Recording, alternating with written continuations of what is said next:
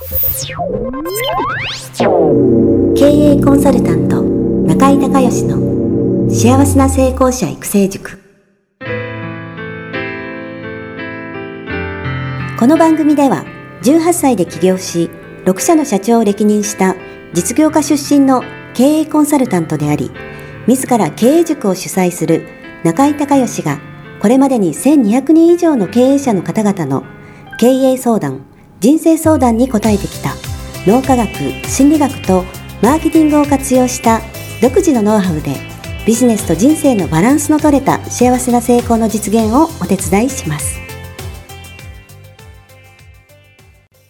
リスナーの皆さん、こんにちは。経営コンサルタントの中井隆義です。今日はですね、私の品川のオフィスから、えー、ウィリアム・グラッサー博士の、えー、選択理論というね、えー、心理学のお話をしたいと思います。人はですね、えー、常に、自分の過去の経験からベストの選択をしてるんですね。だから一見ね、これって、えー、おかしいんじゃないっていう、えー、例えば赤字の会社をずっと続けるとか、えー、それから、こう、なんていうんですかね、えー、ものすごく忙しい忙しい朝から晩までこう詰め詰めに予定を入れるとか、それからどんどん借金をしてて借金減らないとかね。えー、まあいろんな、こう、一見それって間違ってるんじゃないの？どうした？どうか？ね、えー、変えた方がいいんじゃないのって思われるような人って周りにいますよね。でもその人は過去の経験の中でそれが一番選択肢としてはベストだということで潜在意識レベルでそのアポイントを入れ続けてもうね寝る時間も惜しんで働くとかそれからどんどん借金してしまうとかね、え、赤字の会社辞められないとか。なんかねえー、選択してるんですよね。まあ本人はそれを自分で選択してるって自覚はないと思うんですけど、でそれはね、えっ、ー、と、潜在意識の中で、えー、それをすることで、えーこれまあ、心理学で代償行為とか代償行動とかいうふうに呼ぶんですけれども、これ何かね、他のものを得ている、もしくはその何か得られないからその代わりに、えー、その選択をして行動することで、えー、代わりのね、利益をま得ているっていうね、え、そういうふうに心理学では考えるんですけど、だから朝から晩まで忙しい忙しいって働いてる、え、人は、ひょっとしたらその忙しいことでえ何かを得てるか、もしくはその忙しいことで何かを失わないで済んでいるかっていうね、ということなんですよね。で、よくセミナーでね、えー、セミナージプシーって言われる人たちとか、えー、それから、えー、ノウハウコレクターというふうに呼ばれる人たちいますよね、セミナー行くと。で、セミナーばっかり行ってて、結局何にも行動しない、アウトプットしないので、えー、セミナーにお金と時間と労力ばっかり使って、じゃあ実際に、えー、ビジネスとか、えー、まあ人間関係もあるかもしれませんけど、もう成果上がらないっていうね、そういう人たちいっぱいいますよね。だからそういう人たちも、基本、そのセミナーに行くっていうことで、行ってるっていうことで、えー、何か失わないで済んでる。えー、もしくは、その得ているものがね、そのセミナーに行って、その、そこで学んだことを実践して結果を出すんじゃなくて、行ってることで利益を得てる。ね、もしくは行ってることで、まあ、自分は前向きに、この問題を解決しようっていうふうに、えー、行動を起こしてるっていうことで、えー、自分を納得させてるみたいなね。まあ、そういうことが、えー、あると思います。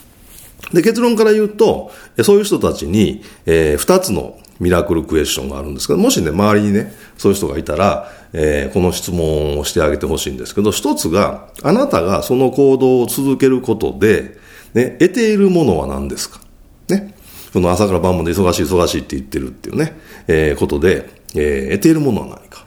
ね、その忙しい忙しいっていうふうにしてるから、例えば現実の借金があることに対して目を向けないで、えー、済むとかね。で、自分はその前向きに働いてるから、で、少しずつでも借金返してるからみたいなことで、えー、まあ、逃避してるみたいなね。そういう場合もあるかもしれないし、それからもう一つのミラクルクエスチョンは、その行動をあなたが続けることで、失わないで済んでいるものは何か。ね、えー、失わないで済んでるものは何かっていうね。だから得ているものは何か、もしくは失わないで済んでるものは何かっていう、この二方向から質問をしてあげて、で、その答えが分かってね、で、その答えが今やってる行動よりも自分が、メリットが高いっていうふうにその人が判断したら、もうそこで書き換わってしまって、その違う行動にか、まあ、より良い行動にね、移すことができるんですけど、でもそこがクリアにならない限りは、いくら人からね、えー、まあ、横からとか、まあ、直接言うかもしれませんけど、その人から、えー、アドバイスもらっても、もう聞かないね、潜在意識レベル、えー、の話なんで。で、これね、えー、っと、面白い例え、例えとか事例がありましてね。えー、っと、あるですね、えー、っと、初老の、えー、女の人が、えー、足を骨折して、で、整形外科に、えー、通って、で、リハビリして治りましたと。で、えー、ドクターはですね、その女性の方に、もう治ったんで、もう松葉杖いりませんよと。で、自分の足で歩けますからって、えー、言うんですけど、その女性は、いや、もう松葉杖がないと、えー、絶対歩けないって松葉杖を手放さないっていうことがあって、で、レントゲンで見てももう骨繋がってるし、リハビリをね、えー、経過を見ても、もう絶対歩けるんですよ。ところが、えいや、もう松葉杖がないとって言って、まあ、通院してくると。で、そこでおかしいなと思って、友達の、えー、精神科のね、ドクターに、電話して相談したら、あ、それってね、代償行動なんで、なんかその松葉杖をついてることで、松葉杖を手放せないでいること、ね、松葉杖をついてることで、得てるものは何か。もしくは失わないで済んでるものは何かっていう質問をね、その女性の方にしてあげてくださいと。そしたら答えが多分わかると思いますよ。とえー、いうことでアドバイスを受けて、次の、えー、患者さんね、女性の患者さん来られた時に、ドクターがその質問したわけです。そしたら、その女性の人が、あのー、なんか、ちょっと考えて、あ、そういえば、この松葉杖を突き出してから、えー、娘と二人で二人暮らしなんですけど、その娘と、えー、いつも喧嘩してたのが、娘がすごい自分に対して優しくなったと。それから、よくよく考えてみると、今まで例えば電車に乗るときとか、えー、エレベーターに乗るときに、えー、誰も自分のことを、こう、なんていうんですかね、構ってくれなかったのが、松葉杖ついてるみんなその知らない人が親切にしてくれると。っていうことが、えー、その女性の口から出てきたんですね。それがまあ得てるものですよね。その松葉杖をついてることで手放さないことで。そこでその、えー、ドクターの切り返しが素晴らしいんですけど、いや、それはね、そのた、あなたがもともと素晴らしい人だから、で、あなたがその人から大切にされるに値する素晴らしい人だからみんながしてる、ね、娘さんとか、えー、他の人がしてくれてるだけのことでね、松葉杖があってもなくても、あの、変わりませんよっていう。まあ、そういう切り返しをドクターがしたんですよ。そしたらその女性の方がもう涙流して喜んで、先生ありがとうございましたって言って、えー、帰っていったと。で、オチがあって、えー、松葉杖をそのまま忘れて、自分の足で歩いて帰っていったという オチがあるんですけど、えー、まあそういう話があるんですね。だからその松葉杖をついてるってことで、娘さんが優しくしてくれる、えー、見知らぬ人が優しくしてくれる。だから手放せないっていうね。まあそういう、えー、選択をしてるっていう話です。で、これね、えー、もう一つ事例でね、僕がね、実際にコンサルした事例でありましてね、あるね、えー、歯医者さんで、えー、ご夫婦で二人ともドクターの歯医者さんがいて、で、別々の医院で開業してる、えー、人がおられたんですね。で、えっ、ー、と、大体年間で、えー、占めると、えー、ご主人の方がプラス2000万ぐらい。で、奥さんの方の委員が マイナス1000万ぐらい。で、足すと、ね、えー、プラス1000万っていうことで、えー、これが何年も続いてると。いうことで、えー、相談に来られたドクターがおられて、で、なんとかその奥さんの方ね、えー、の委員を黒字にしてもらえませんかと。で、自分のとこはその2000万黒字出してるから、その黒字を出すやり方分かってると。ところがその奥さんが聞かないと。で、自分の言う通りしないから、そういう結果になってるんだっていうことで、なんとか、その、先生中に入ってもらえませんかみたいなオファーが来たんですけど、いや、それね、あのー、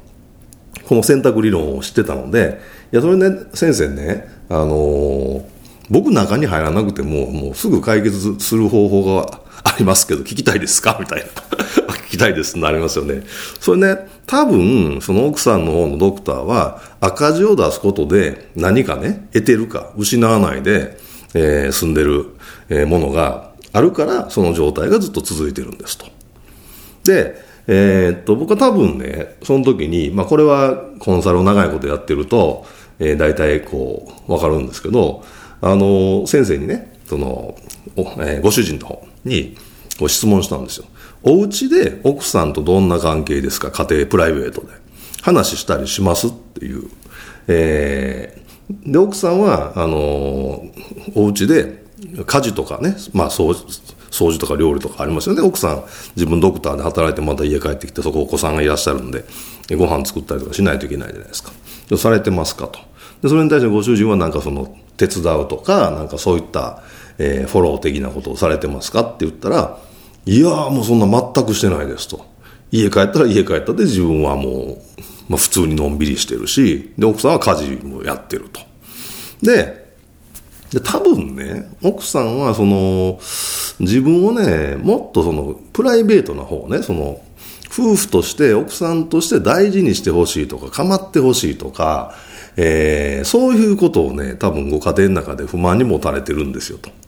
で、それがその結果、この仕事っていうところで、これね、赤字まで出したら、構わないと仕方ないじゃないですか。これこのままほっとけないですよね。っていう、だから逆に言うとね、そこのその家庭の方で、え、うまく、その夫婦のコミュニケーションとかね、がいけば、あの、奥さんの方は自律的に多分、あの、どうやったらいいかっていうのは、ご主人が今まで散々指導されてるわけですから、どうしたら黒字が出るか分かってるはずなんですよ。でもやりたくないっていうね。えことなので、だからその家庭の方の問題をクリアにしたら、あの奥さんの方の、あの、委員の方のね、赤字の問題もクリアになると思うんで、えー、ちょっとそれでね、あの一度しばらく、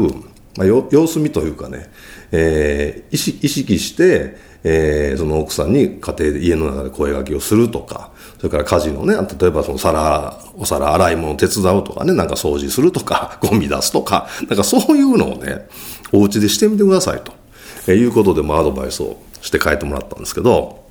そしたら、えー、やっぱりね、1ヶ月、2ヶ月、3ヶ月とぐらい経って報告が来たんですけど、その夫婦関係がすごく良くなって家庭が明るくなったと。そしたら、その家内の方の、もうすごい、その、委員の方もやる気が出て、なんか一生懸命習慣していろいろ、あの、仕組みをなんか変えたりして、なんか取り組んでますということで、で、結局ね、えー、っと、1年後に、あのー、まあ、決算で締めたら報告してくださいって言ってたんですけど、ご主人の方は2000万プラスのまんま。で、奥さんの方は、プラス1000万までいったんですよ。だから、プラマイで2000万、えー、のね、えー、の利益が出たと、えー、いうことなんですけど、あの、やっぱりね、経営者って、その家庭の中と、それからその自分の職場、仕事場と別だと思ってる人多いんですけど、同じなんでね、同じことが起こって、その全部リンクしてますから、あの、そこのとこね、ま、まあ、わからない方、えー、まあちょっと心理学ね、勉強してないとわからないと思うんですけど、えー、少しね、気をつけてみられたらいいかなというふうに思います。ということで、今日はね、えー、っと、心理学者、有名なね、えー、ウィリアム・グラッサー博士の選択理論の話をしました。もしね、あの、あなたのえー、まあ、身近な方でね、ちょっとこれ、この行動をやめた方がいいんじゃないの？これをね、続けていったら余計悪くなりますよ、みたいなね、えー、ことを、ずっと人からアドバイスされても聞かずにやってるような人がいたら、ぜひね、このあなたが、えー、この今のその行動を続けることで得ているものは何ですか？そしてあなたが今その行動を続けることで失わないで済んでいるものは何ですか？ってこの2つのミラクルクエスチョンね。これをぜひしてあげて、その根本的な問題ね、をしっかりと、えー、炙り出してですね。で、それを、えー、もっといい方法ね、いい方法、こっちの方がいいっていうふうに認識させてあげることによって、えー、ガラッと180度行動が変わるということが、これ自分でね、あの、変わって自分で、その、なんていうんですかね、それこそ選択して、いい方を選択してね、えー、新しく、物事が改善に向かうような方向に、えー、この自ら選択してますからね、そちらを選択すればね、自ら、あの、行動が変わっていって、結果が変わっていくってことができますので、ぜひこれね、教えてあげていただけたらなというふうに思います。ということで、えー、今日は、えー、品川のオフィスからね、えー、ウィリアム・グラッサー博士の選択理論のお話を、えー、させていただきました。え今日も最後まで聞いていただいてありがとうございました。